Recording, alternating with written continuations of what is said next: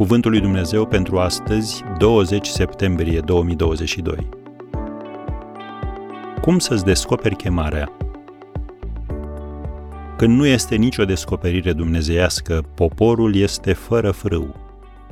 Proverbele 29, versetul 18. Între 1923 și 1955, președintele companiei Coca-Cola a fost Robert Woodruff. El a dorit ca această băutură să fie la îndemâna oricărui soldat american de pe glob, la prețul de 5 cenți, indiferent ce cheltuieli ar avea compania. Era un scop îndrăzneț, dar a fost modest în comparație cu imaginea de ansamblu pe care o vedea cu ochii minții.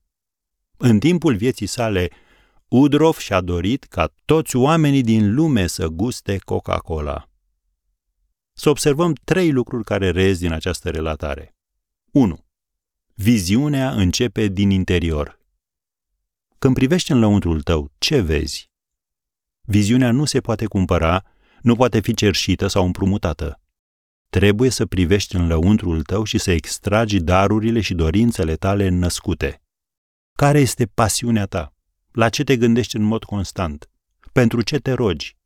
Care este lucrul pentru care ești gata să sacrifici totul? Dorința ta cea mai arzătoare îți va indica drumul spre destinul tău.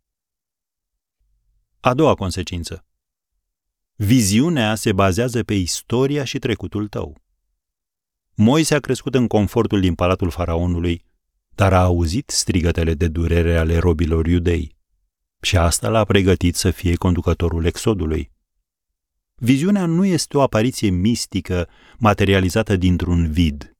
Ea se țese alături de trecutul tău și de istoria celor din jurul tău.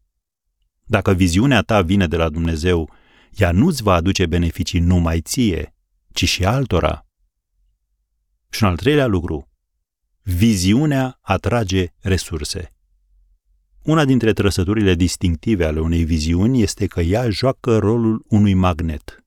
Îi atrage, îi pune la încercare și îi unește pe oameni adună finanțe și alte resurse și cu cât este mai mare, cu atât mai mult va atrage potențial câștigători. Cu cât viziunea te provoacă mai mult, cu atât mai mult vor lupta participanții să o ducă la îndeplinire. Așa că roagă-L pe Dumnezeu să-ți dea o viziune pentru viața ta și vei vedea cum lucrează El.